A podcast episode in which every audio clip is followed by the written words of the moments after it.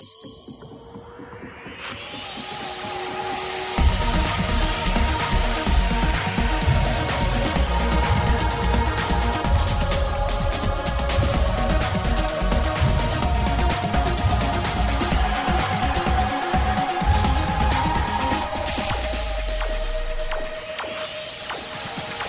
Second match point. It's a second serve as Nadal serves.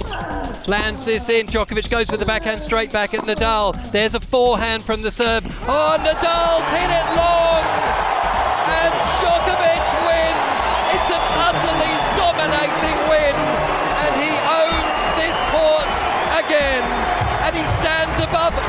Others at the Australian Open. He's thrashed Nadal and wins for a seventh time.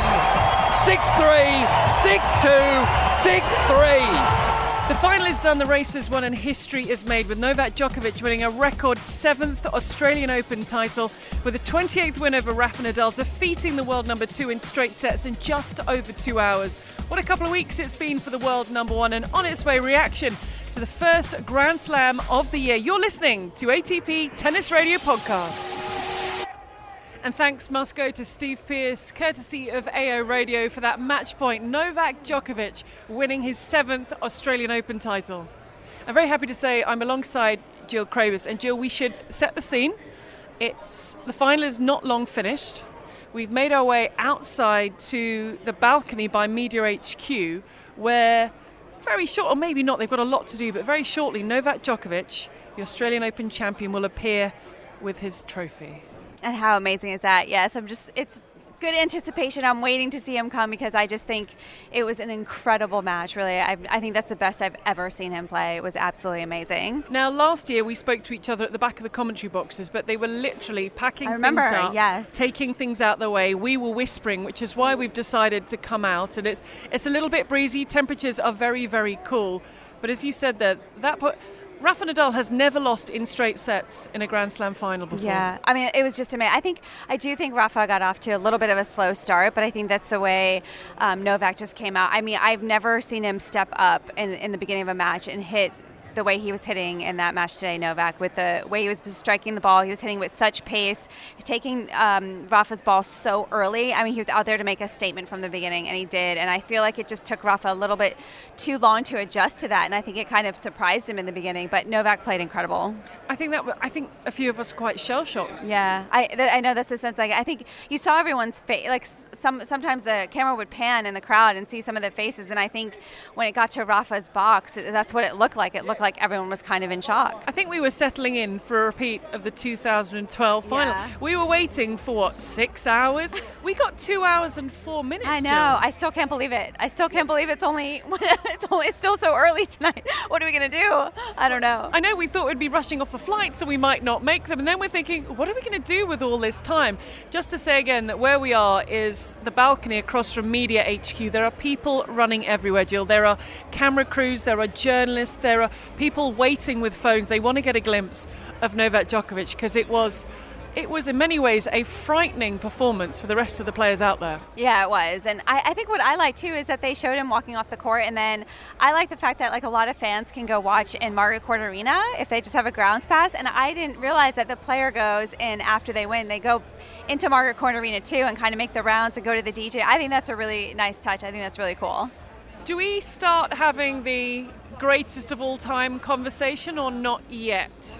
I mean, I think I think you have to, right? I mean, I think I mean he's won the most Australian Opens here, um, and I think I don't know. I mean, I think you have to for sure, and I think that's been on the uh, that's been on people's minds for a while now, and I think um, I think you definitely have to have it, you have to mention that for sure. What is scary is how do you how do you break down a Novak Djokovic who's playing like this? Because when he's playing like this, and we've seen it in years gone by, there are no weaknesses. What do you exploit?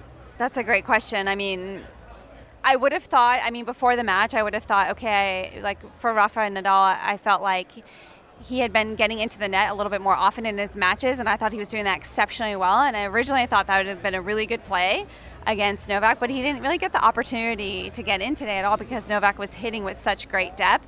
Um, but I think I, I just I, I, don't know. I think that's a great. I, I have no idea. You have to ask other coaches, I think. with the way he played today, I mean, I don't. You couldn't see any weakness today, though, with the way he played today. Just, again, I, the word I keep coming back to is frightening. It, it is frightening. And it was he, flawless. It was flawless. It was frightening. It was devastating. I want to say at this point that tournament highlights, if you missed any bits and pieces, we're just focusing on the final for now, can be heard in the Day 14 AO show. That's the official podcast of the Australian Open. But what a marker he has laid down even discussions happening a couple of minutes after that win saying, well, maybe he gets Roland Garros. Maybe Rafa Nadal doesn't get Roland Garros, which he's aiming for his 12th title. In the ATP Tennis Radio predictions, who did you go for for this title? Nadal. You went for Nadal. I went for Nadal at the French as well. Who did you go for at Wimbledon? Federer. Who did you go for at US Open? Zverev. Oh wow. Okay. So you, I'm. Oh, okay. I went for Djokovic at all four. Okay. But I still think, look, Roland Garros is a long, long, long, way off. I want to bring. It's difficult almost this performance to analyse because it was so perfect. It so was perfect. Maybe we spend a couple of seconds on Rafa Nadal. What he looked shell shocked at times, and you mentioned there was a slightly slow start. Was there anything else you picked up from his game that maybe could have explained this straight set scoreline? I think his ball was landing extremely short, and I think that's was something I noticed right away in the first set and a half to two sets. Was Nadal's ball was so short, and I think it just gave the opportunity of Djokovic to step up and just take control of a lot of the points. So that was, and he wasn't getting a huge first serve percentage, and I also feel like. Um, they came I can't remember when it was in the match, but they came up with a stat with the unforced errors where Nadal had like 17 and Djokovic had 4, and that's and Nadal is usually the one that has 4. And so that took me really by surprise. So, I mean, I think, look, I think Djokovic was flawless. He was relentless, but I do feel like Nadal had a really off day. Like, I mean, not really off, but he had an off day. Straight sets win for Novak Djokovic. Another match that was played today. I believe you were keeping an eye on this on the men's doubles final. Yeah, I saw the whole doubles final. It was a great final. I thought Herbert Mahut played exceptionally well. Um, Kontinen and Peers, I felt like they've been playing together for a while, as whereas um, also Herbert and Mahut had been playing together for a while, but I just felt like they just looked like they had been playing together longer. They just looked like the stronger team. They communicated really well. I thought there were some points that were just absolutely exceptional from both teams, and every one of those exceptional points went in the favor of Herbert and Mahut. They were just so solid in those mentally tough points, and that's what got them through the match, I think. And that was the missing Grand Slam for the I French know. Now they've got all four. That's amazing. I think what we should do, because around us I can see more and more photographers, more and more people with phones. This wind's picking up a little bit, trains are arriving. They might even start dismantling this balcony Probably. at some point. It happens fast. The things that happen. So I think if, if it's all right with you, because there is still so much to talk about, that we should just maybe go inside and find somewhere a little bit quieter. Perfect. Let's do it, Gigi.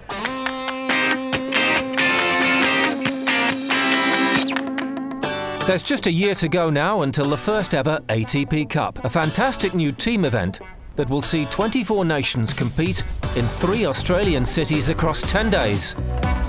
Everyone on the tour wanted more of this type of stuff. You know, they wanted to be with their teammates. There's nothing better than playing for your country, going out there and, and, and playing against the other best players in the world. We're going to start off the ATP World Tour calendar with this massive event. And we're talking, you know, 70 to 90 players, the top world's best are going to play here for 750 ranking points. It's an extremely exciting time for us to have these guys to play alongside in an event like this is uh, a pretty special opportunity and I think uh, we'll hopefully all be able to thrive in that kind of a situation. The ties are going to be three matches and the deciding you know pivotal rubber will be the the doubles so it's always an important match doubles always had you know amazing uh, atmospheres crowd crowd interaction everyone is excited playing for our countries another event to start the year here in Australia playing uh, for the countries and, and I'm really excited to, to be here next year. It's a magnificent opportunity for the players because not only are they going to get to go again in all these great cities we have in Australia, they're going to be competing for a lot of prize money, $22 million, and then be able to come then down to Melbourne and, uh, and finish up with the Grand Slam, the Australian Open. The players asked for this event and they wanted an, an ATP owned event to start the season off, which we delivered. I'm super excited. Um, when an event like this, you know, gets introduced into the calendar, I'm always really looking forward to it. It's going to be an awesome event. This is ATP Tennis Radio. We're in the Tennis HQ, which is where the media are housed, and you've already noticed that some books and cushions that have been here have been taken, and you yourself are eyeing up at the end of this podcast a couple of cushions to take. I do. I really want these pillows. I think they're so cool. they're like little Melbourne pillows. They're good souvenirs. But I think they'll look really weird in my house because they're very appropriate, obviously, for this atmosphere. But anyway, I like them. So I was going to ask about them. Yeah, I was going to say, being Jill Craybas, she's not just going to put them in her oversized handbag. No. She is going to find someone, I've already asked about them. and you've already asked about them, and Yes. they're getting back to you. But to be honest, everyone's now running around. There are flights to catch, things going on. So I, th- I can see those cushions going home with you. But that's the end of a Grand Slam. That's what happens. Things just Disappear. just disappear. and they disappear. But we thought this was the best place to come because Tennis HQ is a permanent structure. So we don't feel we're going to be picked up and Yes. carried off somewhere. We've got so much to talk about. But before we move away from the final or one of the players in the final, I'd like to speak about Nadal, specifically the serve, Jill. It was something Yes. that people were talking about coming into this tournament. It's been something that's been a discussion on more than one occasion within the media rooms, within the journalists. And I know that someone actually came to speak to you that was going to write a piece about it. So, can you break it down? What have you learned? What have you seen? What do we know? Yeah, it's interesting because I think there's a lot of people that are wanting to know about the Nadal serve and what changed. And I know a few people asked Moya specifically about what changed, and, and they were pretty um, private about it. They're pretty secretive about it, which is understandable. You know, I mean, don't want to start revealing everything that you're working on in practice and stuff like that. But yeah, I spoke to someone yesterday. It's been a constant um, topic these last couple weeks, you, as you mentioned. But um, someone yesterday approached me and was writing a specific piece about it and just wanted my feedback on what I felt like had changed. So I actually went back and I found some videos online that actually broke down his serve from 1998 till 2019 every single you, year. You did. You and walked past me, and that's what I was doing. doing. Okay. Um, and it broke. It went through every single year, and sometimes two or three times a year. Because sometimes one year might might have um, covered like three of the four slams or every slam, and it was actually really interesting to watch it um, side by side and kind of edited that way. It's actually changed quite a bit throughout his career.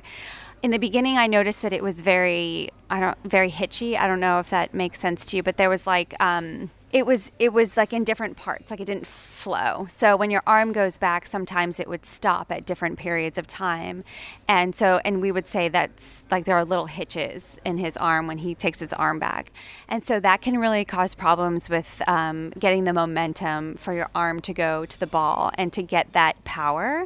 So it kind of like if you don't have that flow and you don't have that good dynamic, it can take away some power on your serve, it, regardless if you have a good wrist snap or not. I mean, I'll kind of shorten it. So from specifically from last the last couple years to this year, um, what I noticed was that he he starts with his hands a little bit lower. He used to t- start with them a little bit closer to his chest when he started his not up to his chest, but more to his a little bit above his waist. Um, and now he starts his hands a little bit lower, and so there's not quite. Um, he doesn't have to go as far to keep that smoothness with his backswing, and and it, and it flows a lot more. So I, I noticed in the past. I felt like his arm and legs don't kind of go together, and so when your body your body is works best as when it's um, flowing as, as a unit, and so it wasn't quite flowing together the arms and the legs a, as a unit, and that in itself takes away some pace. So now everything kind of flows more together. I hope this is making sense. So everything kind of flows more together, where the arms and legs are kind of working together. So when the arms go back, the legs are going down at the same time, and so that that flow and that rhythm will allow you to get more more pace and more wrist snap, and everything your everything will flow better as a unit as a whole as your whole body. Another word that might be good to describe it was like his, his motion was really abrupt. So it kind of happened fast and now it's more like together. It goes slow and then it's more together which is much better Now, we've got an awful lot to get through. Now, I'll mention a handful of names, but if there's someone I haven't mentioned that you want to talk about, and I'll get Okay. highlights at the end, then just feel free to sort of jump in and shout out the name. But we'll, start, it won't always be like this, but let's start in order in terms of let's look at the other semi finalists. And let's start with Stefano Tsitsipas. Now, we know you are the established leader of the Tsitsipas fan club. I appreciate that, been- Gigi. There have been lots of other people. Most recently, we were with Mark Woodforde. Yes. And he said, you know, I'm a big fan, and you were like, whoa, whoa, whoa, whoa, whoa. I was watching him. Yeah. Julius. Yeah. He's had at a Greek restaurant here in Melbourne. He's had a Tsitsipas souvlaki Yes. that's now on the menu, and there's lots on social. He he loves Melbourne, and I was reading some stats ahead of doing his semi-final about. I think there's 162,000 people of Greek or Greek Cypriot heritage in Melbourne alone, and half a million in Australia. The support was phenomenal, as was Stefanos Tsitsipas. Yeah, well, the people I stay with, who I've stayed with now for 20 years here in Melbourne, they they told me that it's the second largest largest Greek community outside of Athens, Wow. which is un- incredible.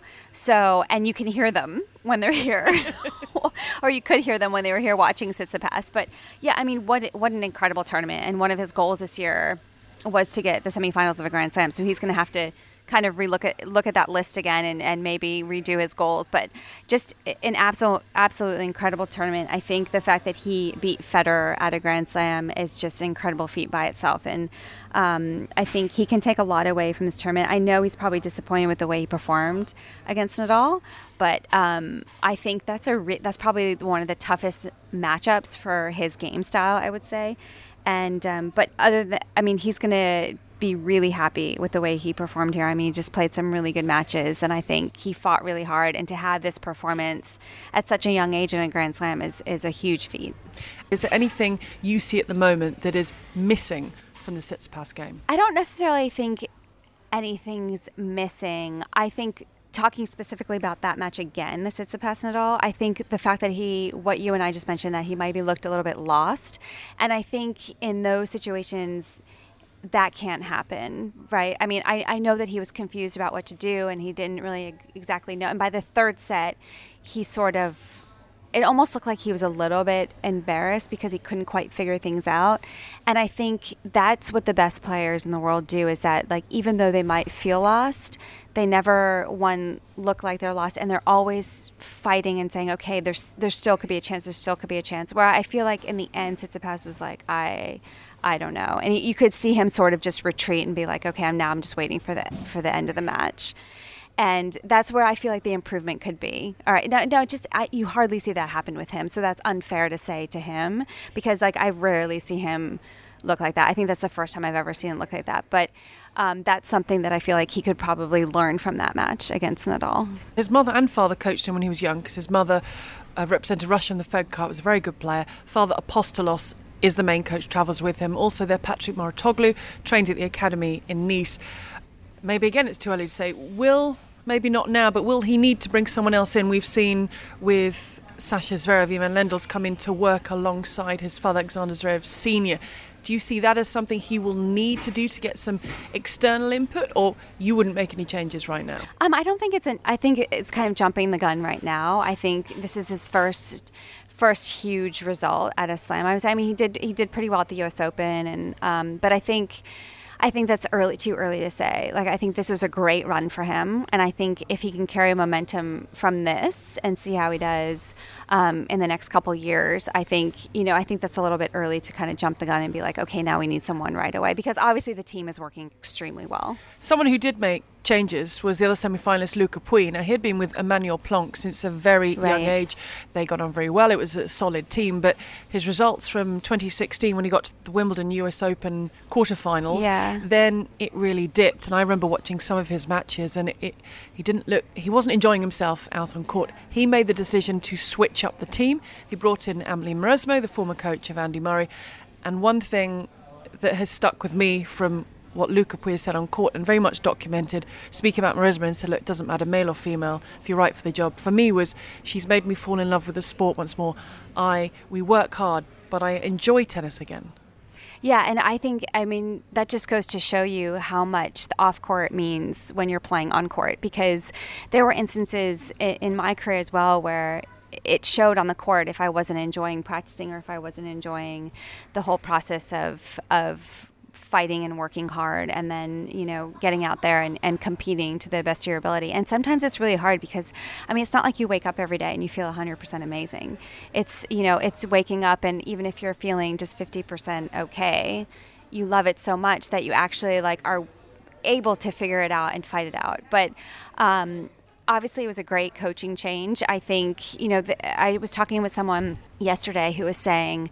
Um, you know, he hired Mauresmo, and it didn't really happen um, at the at the previous tournaments leading up to the Australian Open. And I'm like, and and sometimes sometimes it doesn't happen right away. I mean, I, am actually th- I actually think here at the Australian Open that that's that's pretty amazing that it was the semifinals for such a such a new partnership with with Mauresmo, and that that doesn't mean that it can't happen fast. That just means like you know when you when you bring in a new coach or you bring in a new support team, there's going to be new information. There's going to be new stuff that you have to work on that you might necessarily be uh, that you might not necessarily be comfortable with. So there's going to be changes that maybe not feel great in the beginning, but you have to be willing to take the risk and take the chance.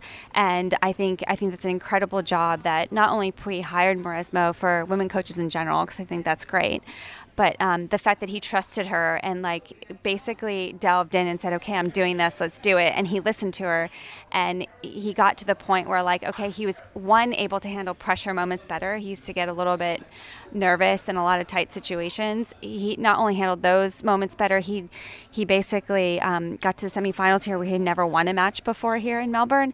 And that you know was in the back of his head too. He's like okay tournaments stick in your head like i just don't perform well here you know and it, you end up accepting it. But no he let that go. So there were so many great things for him at this tournament. And i know he didn't perform as well as he would have against Djokovic, but he's going to take so much away from this. I'm really happy for him because he's such a nice guy, and we we know how talented he is, and um, so I'm really I'm hoping that he just continues this momentum two great wins against Coric and Raonic for him. Yeah. As you say, it was always going to be a really tough ask, but hopefully the rankings gone up. I think it went up to 17 at that time, the live rankings, and, and he can build on that. Now I'm just going to sort of throw names out. We're not going okay. in any order, I'm just going to have names at you. And I want to bring in Sasha Zverev in here for a couple of reasons, because He's always found it difficult at the Grand Slams. He finally got to the second week at Roland Garros last year, and everyone kept saying, okay, now it's going to happen. Ivan Lendl came on board okay, now it's going to happen. Now it's going to happen. And and it hasn't. And again, it, I think it's the way it doesn't happen at Grand Slams. It, it's not so so tight towards the end. It can almost be a spectacular collapse at times. And some people used to say it was like physical issue because he was growing. Now more and more people say it's the mental side of the game. Yeah, I don't. I don't think it's physical. I think. Um, yeah, the lasting the five hours right, over the, the match. And that's what a lot of people are saying is can he last the two weeks, three out of five sets? And I know that's been a lot of the talk, but I, to me, to me, I feel like it's a little bit more mental for him. I think now it's now he's thinking about it a lot more because I think he thinks, okay, there's a lot of expectations on his shoulders, and he's he's quote unquote supposed to win a Grand Slam, and he's the one that's maybe one of the favorites to win, and all the eyes are on him. So I think for me, it's more in the back of his head that it's a little bit more mental that he maybe he should have one by now or whatever. But I mean, he still has a lot of time, and um, this Lendl coaching partnership is relatively new, so he has to give that at least some time. And I know Lendl is he's mentioned a few times, Zverev, that Lendl is like he has a lot more intensity than what he's used to bringing to the practice court. So that's going to take a little bit of an adjustment period as well. But I mean, I, I think it's no doubt that he's going to get a Grand Slam. It's just I think he has to get over the over the hump of thinking, okay, there's all this expectation on him to do it. And maybe the rise of Stefanos Tsitsipas now. And a couple of people have even hinted that they think he may be better than Sasha Zverev. So maybe this is the little nudge that Sasha Zverev needs because he's no longer the young kid out in front mixing it with the old guard. He's now got Stefanos Tsitsipas nipping at his heels. I think maybe. I think it depends how Zverev takes it.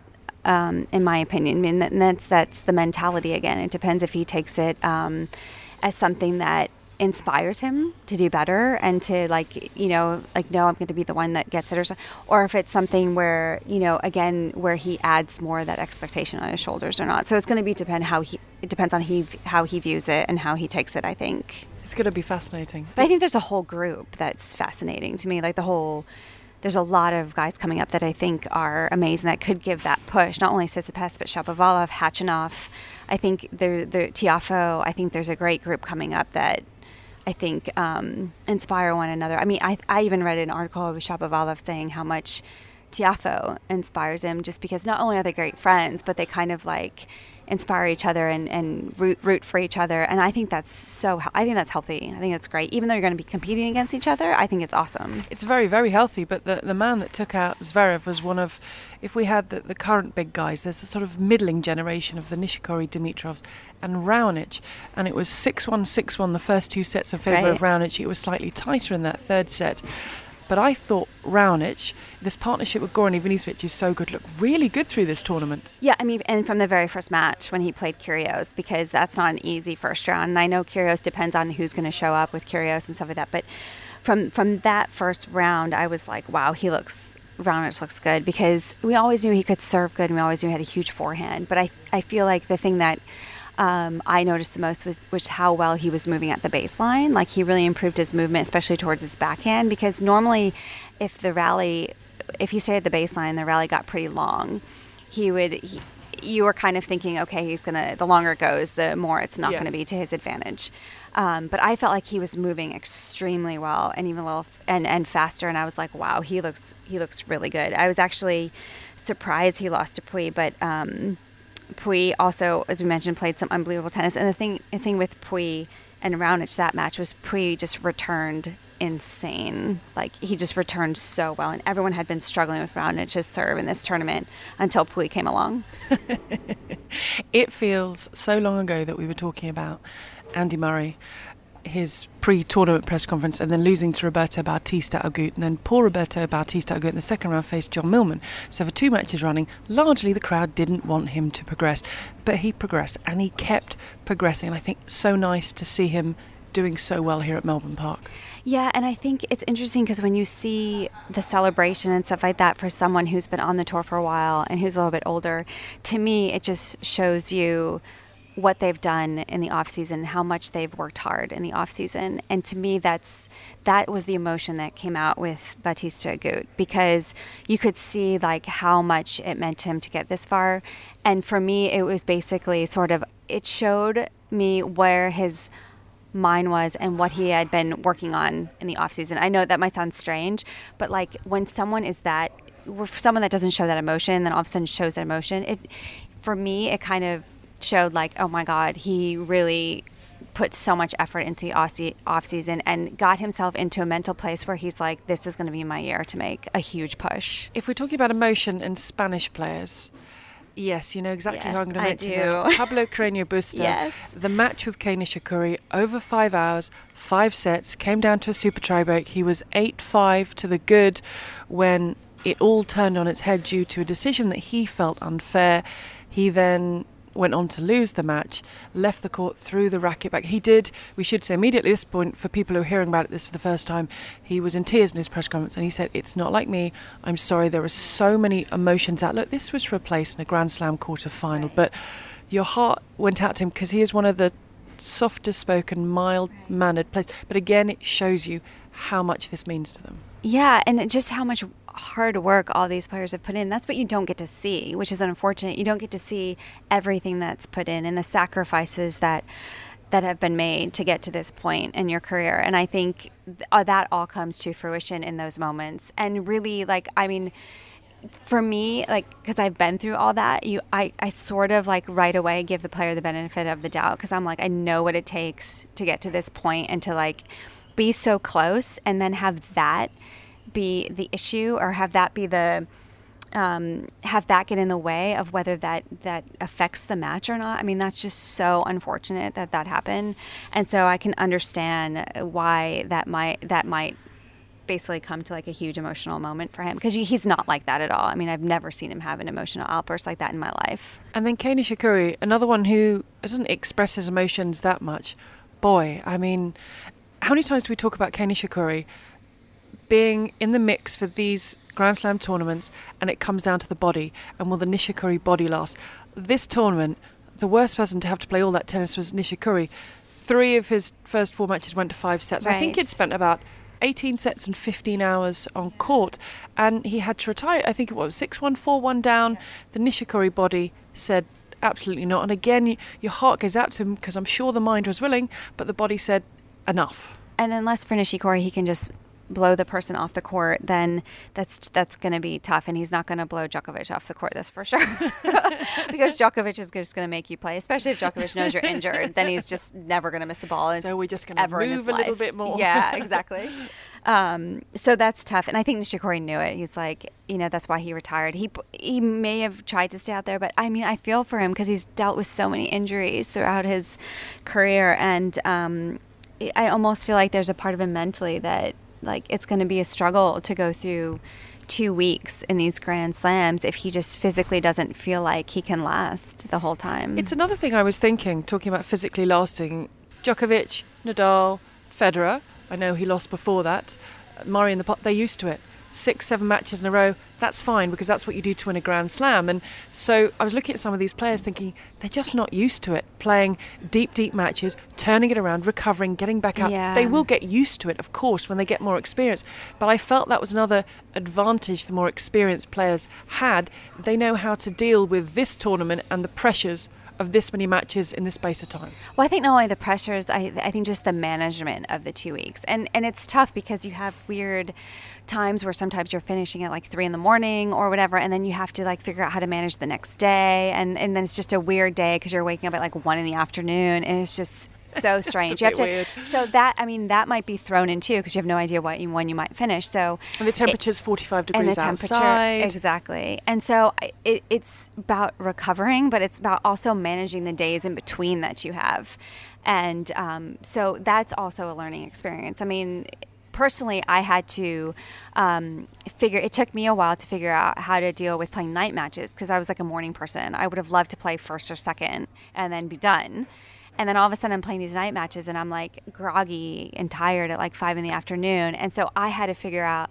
how to manage that so I would be alert and ready to go at 7 p.m. And that was a learning experience. So every, I mean, it's not going to take long for these players t- to learn and to manage that time. But um, for the guys, three out of five sets, like you, ha- it's physically demanding and you have to figure out how to push yourself and train yourself to a stage where you can sustain that but make sure you're not also getting injured. So it's a very, you have to learn how to balance it. It's going to be tough. I mean, I'm sure, I mean, I used to practice three out of five set matches just for physical fitness sometimes. Not obviously, I'm not playing three out of five matches, but just to, so I could last a lot longer. And I'm sure these guys are too. Francis Tiafoe, after his match, his win against Grigor Dimitrov, I want to talk about in a second, and going into the Nadal match, he said on court when he was being interviewed, "Oh, "What are you going to do? How are you going to celebrate your birthday? It's your 21st birthday today." He said, "I'm going to sleep."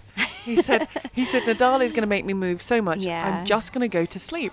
And he even spoke about it, and he, he said it is difficult, and and you are tired, and you're having to do this quick turnaround. And then there's Nadal the other side of the net. Yeah. is- he's not going to drop off for a point. He's not going to lose concentration. And I spoke to Chanda Rubin, who I've been working with and was in his front row of his box for two or three matches. She said it was so emotional, but it was so good for him. And Yeah. this is the moment we I feel we've been talking about. And Nick Lester, member of ATP Tennis Radio Team, a few years ago, he said, For me, it's Francis Tiafoe. He's the one to look at. Then I spoke to a couple of people here, and they said, for me, they thought there wasn't an obvious weapon for Tiafoe. They, of course, he's very athletic, but they didn't see the one weapon where he would hurt people. But through this tournament, they've changed their mind, and it's it's the Tiafoe package, isn't it? It's it's the athleticism, the excitement, the all-round game that has got a lot of people talking, and maybe now he can use this run here to push himself on. Well, well, it's interesting because there are so many, a lot of players that don't have like one huge weapon. Like it's hard to say. Okay, it's hard to specify that player and be like, okay, they have a weapon. But you're right. It's it's the whole thing. It's his fact that um, it's his variety. If it's it's his athleticism, like you said, it's his quickness. I mean, he's so fast, and it's just the it's it's the different kind of balls um, that he brings because he can sometimes hit uh, slower ball, sometimes it's faster ball. So it's that variety and the change of rhythm that can really be effective as well. So it might not be something obvious that you see, but it's something, but it's very smart and it's very clever that he does. So it's it's he's so much fun to watch, and he's just got a lot of energy. I mean, the way he walks around the court, and the way he smiles, and um, he, he's such a great guy. But yeah, he's definitely one. He's definitely one to watch. But I think there's a lot. The lot there's a lot to watch. Well, another name, let me quickly throw in then, as we're talking ones to watch, Daniel Medvedev. Yes. Had a great start to the year. He's this trio of Russians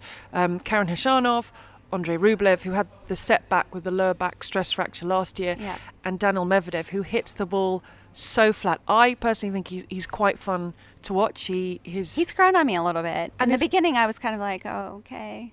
But now he's grown on me a little bit, actually. And his coach Gilles Cervara has said that he travels with a mental coach now because there's a lot of talk about his outbursts on court, and sometimes he could really overreact, and then the game would slip away. But that seems to be what he got married last year. He's just seems to have settled down a bit, and he caused he caused Djokovic a little bit Yes. of a problem. And he's another one of those guys that is starting to believe in his ability. Yeah. Oh, especially physically against Djokovic. I mean, I know that was kind of a muggy night, but It was a um, 45 shot ye- rally. Yeah, but to get Djokovic, I mean, because I mean they were both exhausted, really, and to get Djokovic to the point where he looks kind of exhausted in points is not an easy thing to do. So, I mean, but so, so that's a great example. Actually, that's a good comparison to what we were talking about earlier about Tsitsipas um, playing all, How like in the third set he just kind of like looked lost. Yes. Like I don't feel like you ever got that sense from Medvedev. He I might just not got the feeling he was exhausted. he might not have thought that he would have won that match, but he was in it the whole time. And Yeah. I think that that's the point I was trying to make earlier is like, even though you might think you might lose six love, you're in it the whole time, in it for every point. And um, that was another another thing I wanted to expand on about the three out of five sets is it's not only physical, it's mentally. To mental mentally focus for three out of five sets is just so exhausting. And to be able to do that for so long is um, incredible right there. But i think to me medvedev was willing to stay in it. Even though he looked exhausted it's not like he's gonna i don't feel like he's gonna give away He kind of looks free points. He's gonna stay in it. from the very start. that's true. matches. that is true. I mean, he I never he never sort of springs out onto the court, does he? Right, no. Which I imagine if you're playing, you're thinking, is he really tired? Because he looked like that. i know He looked like that a while ago. yeah and then all of a sudden he has a 45 shot rally And then you're thinking, you're like he's still there. yeah, exactly. That's and that goes a long way. I mean, that's that's jo- what Djokovic does to his opponents. I mean, he's not going away. He's not going to give you hardly any free points. Flipping back to the, the middle gen, we've talked about Nishikori Raonic, Grigor Dimitrov, Andre Agassi. They seem to get on really well. It seems to have settled in with, with Dani Vallverdu as well because obviously have to work with the current coach. That seems to be a nice little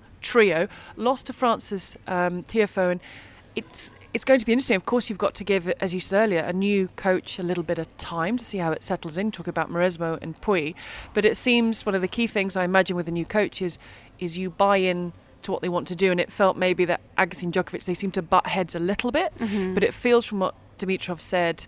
He, they get on very well. He spent time in Vegas over the off season, and and I know it's it feels so stop start when we talk about Dimitrov. He has a breakthrough. Oh, he goes a little bit backwards, and he does it again. So I think this year with the old guard, if I can call them that, largely still there, and the young guns going, hang on a second, we're coming. It's going to be really interesting to see where he fits in. Yeah, I agree with that. Yeah, and uh, you almost like. It's funny the way you describe it, how you said, uh, "Okay, I'm doing well," and then all of a sudden not doing well, and then doing well. And I almost feel like that's sort of an indication of his mentality. Like I feel like he has a great result. He's like, "Okay, this is it. I'm going to make a breakthrough," and then as soon as he thinks that, then it like backtracks. And I think as soon as you you start thinking that, basically that's you know expecting yourself to do well. And I and and I I don't I don't want to put it lightly how hard it is to deal with that pressure when you're putting all those expectations on your shoulders. It is it is so tough. And if you're somehow able to let that go a little bit, it does release something for you mentally. Is there anyone else you'd like to talk about? I think Coric is another one to continue to pay attention to. I mean, we, we touched on him briefly because he had lost to Pouille. You mentioned that Pouille played a really good match against him, but he's another one I think, you know, he had such a good year last year, and it'll be interesting to see how, you know, he deals with that successful year because now this year he'll have a lot of points to defend and stuff like that, but he's another one I think we should continue to pay attention to. Shapovalov, I Oh, think. yes. Shapovalov is another one that I think he's a youngster that could make a huge push. Do you know who Um, we haven't spoken about? Federer. Exactly. It's incredible. We have got towards the end of our look back and it and it hasn't come out. And the- he's playing the clay court season. and he's playing. I think that's the thing. He said, "I don't feel I need to skip it again. I feel I need." To. Yeah. So people are wondering, will it just be Roland Garros, and will that hinder him going in if he has a deep run at Roland Garros? Right. Will it hinder him going into Wimbledon, where many people are thinking if he's going to win another Slam, that's where it is. Other people at the time saying against Tsitsipas. Once it was interesting. Once it got to the fourth set, a few people around me said Tsitsipas wins this now, and I was like, why? And they said because Roger Federer at 37, having come through the tournament, this is tough now. Tsitsipas at 20 has to push through and win this. Do you feel it's going to be tougher and tougher for Federer with the rigours of a Grand Slam to be picking up titles? I do think it's going to be a little bit tougher. I think, um, in my opinion, I think the reason he's playing the clay is because this is obviously just speculation, but I feel like he probably thinks he needs more match play because um, a lot of times it's important. I mean, I think he didn't play the clay in the previous just to, um, you know, he was getting older and he was trying to manage his schedule a little bit, especially with some injuries that he was dealing with. So he wanted to make sure that he was healthy. And now that he seems to be um, healthy or haven't heard anything heard anything that's bothering him, I think you know he probably feels like he needs a little bit more match play, more match match toughness, and to get through it. And I was talking with my um, the coach that traveled with me for a long time, and he was saying that um, from the he. It, it's interesting because I didn't get this impression. I didn't actually see the first set of Federer Tsitsipas, and he was saying from the first set he didn't feel like Federer was going to win, which I found that interesting because I was like, well, I didn't really see the first set, but he just felt like he looked Federer looked he he felt like he thought Federer looked off, okay. um, and he just felt like um, he said even after Federer won the first set, he didn't think he was going to win. I think definitely by the fourth, the start of the fourth, whereas in past years, yeah, it would have still he somehow maybe finds a way through. towards him, finds a way through. Yeah. We thought, no, no, I think if Tsitsipas can hold it together, and there's the mental side, can he close it out? Yeah. Can he actually get the job done? If he can stay strong, then then he has to do this now. Now yeah. they're into the fourth set. I, I just think, um, as far as my coach's opinion, he was kind of like, well, his forehand looked off, and it, he feels like this is from what I from my because I actually thought it was a really good match from what I saw. I didn't necessarily feel like Federer looked that off. I thought Tsitsipas played really, really great, um, but he felt like you can tell a little bit when Federer isn't quite moving that well to the forehand side, and he was shaking quite a bit on the forehand side, and so to him that's a little bit of an indication of where he is mentally. So that was that was obvious to him. I didn't see the first set, so I can't I can't uh, comment on that. But um, I think he does need that match play. I think that's why he's playing the clay. I think he just wants to get out in the court and get a few more matches. And I, I don't. I think he would be really happy if he won Roland Garros. But I think he's getting the match play on the clay to gear up for Wimbledon. That's my take. I cannot wait for 2019. I think with this sort of clashes. We're already in 2019. but, but as in, this feels like this is the first big step. It's going to be really interesting. I think it's really fun. The clashes really of fun. generations. And I just want to briefly step away from the singles into the doubles because it was really good to see Bob and Mike Bryan back together. Now, in terms of the run, they were the fourth seeds. They got to the quarterfinals, and Bob Bryan was absolutely delighted to be back in action. And the weekly ATP Tour Uncovered magazine show, they spent some time with him in the off season, along with his wife Michelle and twin brother Mike. Oh my goodness. Just landed on it, and then whenever he pushed off, it was. Yeah, it's that right hip area, which for the left-hander you really you know, throw into the court on serve and then snap down quickly on it. This is tough to watch. I felt this pain in my hip uh, in Monte Carlo, and it just built with each match. I didn't even think about it. Went home, I thought I'd just get a cortisone shot, go back to Madrid. Then I started hearing crunching in my hip, and, and then by the finals, crunching was pretty loud. And I, I hit a serve, and I came down. I, what I think happened is I chipped the, the hip socket. Bob's hip was steadily declining over the last three years, I'd say, um, with numerous visits to the doctor, lots of injections, just trying to keep it um, going so that he could at least just get on the court and play. And then, of course, um, in Madrid, that was kind of like the final straw. We were home, the kids and I, we were watching from the couch the finals of Madrid. It was really hard to see. Doesn't matter how far I was, I felt that pain from the couch. And so Michaela and I just looked at each other and we just started crying. It was just bone on bone. Uh, no cartilage left. Tried to rehab it, uh, didn't happen. So I went in to get it scoped, just a little cleanup.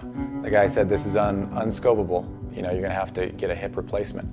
So two days later, I was knocked out, and they were uh, sawing away and, and doing, uh, cutting me open. I felt better mentally because I had like a path. I, I knew what I what I was up against. I knew that I, I had to rehab this thing, and my doctor said possibly six, seven months before I'd be out, out on the court. and I'm going down to Australia um, a little before five months. Even a surgeon is completely surprised. Um, his surgeon, you know, is amazing. He sends him text messages like, "I can't believe what you're doing. Like, I've never seen anything like this." Now with the surgery, I'm just basically warming up really, really well. No, dude. Oh yeah, man. Look who's here. Can I join the party? What do you want? Feels like we kind of we're fitting in right where we left off. He's done an extraordinary job of rehabbing every day for the last few months. He's hitting the ball super sweet. I mean, I don't know how he did it. Six months off and um, hitting it like he never dropped the racket. But I felt like we kind of blew it out for five or six years. We had some epic, epic years. We achieved a lot of our goals. I felt like uh, going into those uh, 16 and 17 years, we were a little complacent. Our friendship kind of wavered through those tough times. And then, um, you know, I went through this tough time. I went through a divorce, and he uh, had my back uh, right from, you know, the get-go. He took me into his house, uh, put me in Michaela's bedroom, and uh, we had a great, you know, off season in um, in December 2017, and came into 2018 uh, with with really lofty goals. We sat down, wrote down everything we wanted to achieve and then just went after it 100%. We were on, we were on a great path in, in 2018. Um, our results were improving. We were winning tournaments again, uh, big tournaments. We felt like we were building to winning, winning a slam and, and finishing the year number one. Uh, unfortunately, a sniper got me. I went down with a hip injury. It's really tough seeing your brother go down and being in a lot of pain. He kept saying, you know, I'm going to try to come back for the French. I'm going to try to come back for Wimbledon. So I went out on tour, grabbing, uh, grabbed Sam Querrey for the French and got Jack Sock for Wimbledon um, in hopes that I would stay sharp and wait for him to come back in the summer. Luckily, I had a little success with Jack. He won the World Tour Finals, finished number one in the world as an individual. It was like he was showing the rest of the tour, like the Bryans could still do it. And those were the goals that we set, even though he is the one that actually went and achieved the latter part of that goal sheet. I felt like I was right there with him. Yes! Oh! I, I gained confidence from it. I seriously did, even though I wasn't hitting the ball. Just him showing that he it was possible um, this late in our career, um, I gained confidence from that. The win with Jack was awesome, but uh, I'd rather look over and see my twin brother um, holding the trophy with. It was a t- completely different experience, you know. Um, just missing my brother. We're always a package deal. We're on tour together, we're eating together, practicing together, and uh, I feel like I was just uh, on my own island. Uh, even though I was playing with Jack, we, we had two different schedules. We would win a big tournament, but we'd fly off to different cities. Sharing these titles with Bob and these experiences was what made double so fun for us. Bob's starting to, um, you know, kind of follow my path. I've been doing this for, for years and kind of, um, it's more like prehab and just really making sure the body's warm and then cooled down and stretched and, and now he's, he's finally joining the party. I was doing it, but I might have started a little too late. Unfortunately, until Mike gets a hip replacement or has surgery, it's I told you so. I told you so. Let's go play some tennis.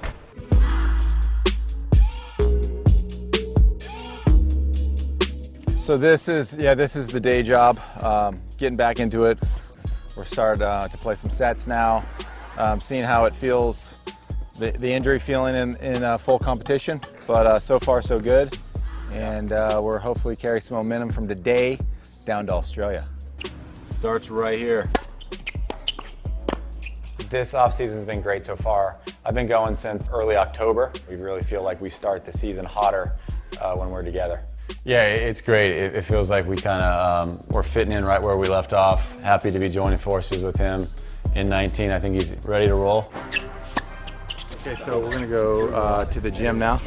We're a little bit late, but uh, yeah, let's keep it going. Come on. And how did the hip feel the whole way? It just felt a little more, a little more stiff than it did the day before. But but no pain. No pain. Zero pain. Okay, four more. Let's go. One, two. Laces out. Last one. Last one. All right. You know we're 40, right? You can't win the Aussie Open on a Wednesday in December, but you can sure as hell lose it.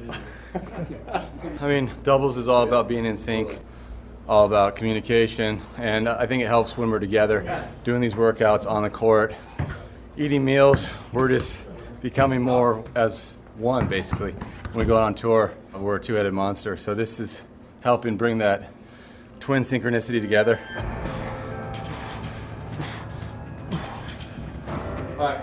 Good day. We spend, you know, a lot of time together, and that's what really makes us want to play and, and keep doing this at 40s, doing it together and um, sharing these victories. We're still as hungry as ever. We see it as kind of the, the final chapter, rejoining forces and trying to go out on top. You know, we'd love to try to go out holding a big trophy. You know, like I won a couple, but it didn't feel as good as winning it with him. So we want to do it together and uh, have that be our, our swan song. They're basically showing everyone that it doesn't matter. Age is just a number, and for Bob and for Mike, it's just so much of it is up here. Like that's really what it is for them. It's their mind is incredible. I think I'll come out there with a little extra uh, pep in my step, and I'll, you know, there might be a new honeymoon period uh, here, here for the Bryan Bros. So good that they're back in action together. They're they're my pick for end of the year number one. Are they? Yes. Yeah. My- they are not mine. No. Uh, no, I, I, I did think about it. I did think it would be. It's just so good that Bob has come back I know, from the hip great. surgery. They Yeah. are playing together. Look, you never have to worry about the connection. They're twins, for heaven's sake. But the fact that and and I've listened to a really interesting podcast with Mike saying, of course we have our up and downs, and we went through a rough patch, and you know, could we go on? And and we've talked about singles players. Tomas Berdych. We didn't talk about Tomas Berdych, who had the six months Yep. off with a back problem, and he's come back smiling. He's like, I'm enjoying it. I missed it. I loved it. And maybe a little bit of case with the Bryce. I know they're twins, but you can even have enough of your twin at some point. And a little bit of time away, Yeah. rehabbing, and Mike being very successful with Jack Sock, and maybe it's not a bad thing to have a little bit of a break. No, I mean sometimes when you have that time off, I mean, for in some instances, unfortunate situations for because of injury and stuff like that, but it does give you a whole new perspective, and you're you realize how much you miss being out there. You realize how much you miss you miss traveling and being at the tournaments and Yeah. competing, and um, sometimes it, it it takes something maybe an unfortunate event like an injury or something that uh, puts you away from the sport to make you realize how much you miss. Can you get caught up in this world every week? You're going almost through the same thing, just in a different city, and um, so sometimes you kind of lose track of why you're out there doing it, and then when you're away, you realize you know how much you love it and how much you miss it. Now, our flights, well, they actually leave fairly soon because we are two of the people on early flights. Yes, we're on early flights. Early flight. You have this weird thing. You. Oh my gosh, I love it. It confuses. I know what you're gonna say. Yeah, so you say it because I'm already lost. Well, I leave. I leave Monday. Well, my flight's not as early as yours, but I leave tomorrow. Yeah. At 11 in the morning on Monday, the January 28th. But then it's like a 15 hour flight, and I actually arrive in Los Angeles Monday at 6 a.m. So I arrive earlier than I left, and I absolutely love it. About as close to time traveling or going back in time Yes. that Jill's going. So I leave in a few hours because I'm leaving at 6 a.m. Yeah. And I arrive at 6 p.m. roughly. Yeah. Back back Yeah. home. So it's sort So of- you don't get to that it- experience what I experience. It's So I'm not- amazing. you I'm should just not- come with me to LA one time. I'm not time traveling, but I get back the same day, which feels Yeah. quite when you're sort of so far Feels away. kinda weird, yeah. But overall, the two weeks had a lot of because you've been doing AO radio, some, some BBC And World Feed, and some. World Feed, Yeah. and some ATP, ATP. podcasts. So it's a I nice love it. mix. Yeah, it's great. There's been so many talking points here from from Andy Murray's press conference on the Friday before that everyone was like, "Wow, Yeah. okay," to everything that unfolded unfolded sorry in those first few days, right through to the end. But it's uh, I, look, it's over. A lot of the things around us have gone, even since when we started talking down here. You've got your cushions. Well, I'm going to take them upstairs and see if I can take them. I really like them. Uh, and I, I can tell you, there's um in on the third floor in the cafe area, there's a room with lots of sofas and chairs, and these cushions are scattered everywhere. Jill actually went around the whole room to find the cushions that, that didn't have a mark, that were nice, that were just plump enough. So Jill's Jill's done her research, and at the start of this podcast, she was actually holding them, like hugging them.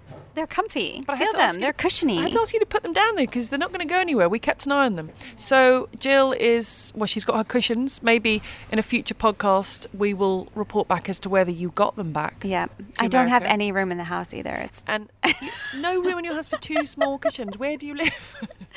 well, I just I just sold my house a year ago, and now I'm living with my boyfriend. But he now it's a small apartment, so most of my stuff's in storage. So They're- these are probably just going to be added to the storage. They are small. And next stop for you for ATP Tennis Radio is Indian Wells. which is going to be on us in no time. Yes.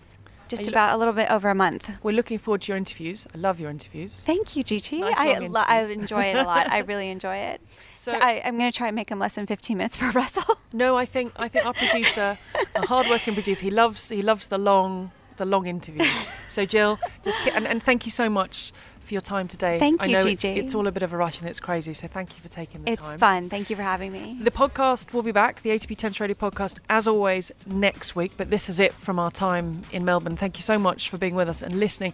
If you'd like a full set of results from all the events, one place you can go is the Tennis Mash website. Keep an eye on everything that's part of Tennis Australia and also throughout the year through Tennis Match. If you click on live scores, you can listen to live coverage of ATP Tennis Radio. We are every day of the Masters events. Jill just mentioned she'll be at Indian Wells. Finals of 500s.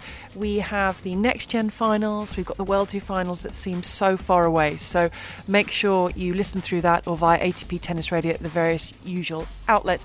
The podcast, if you don't know by now, can also be made available on Spotify or your usual podcast places. And if you'd like to leave us a review, that's absolutely fantastic. But thank you very much for listening. Um, until next time, it's goodbye from Melbourne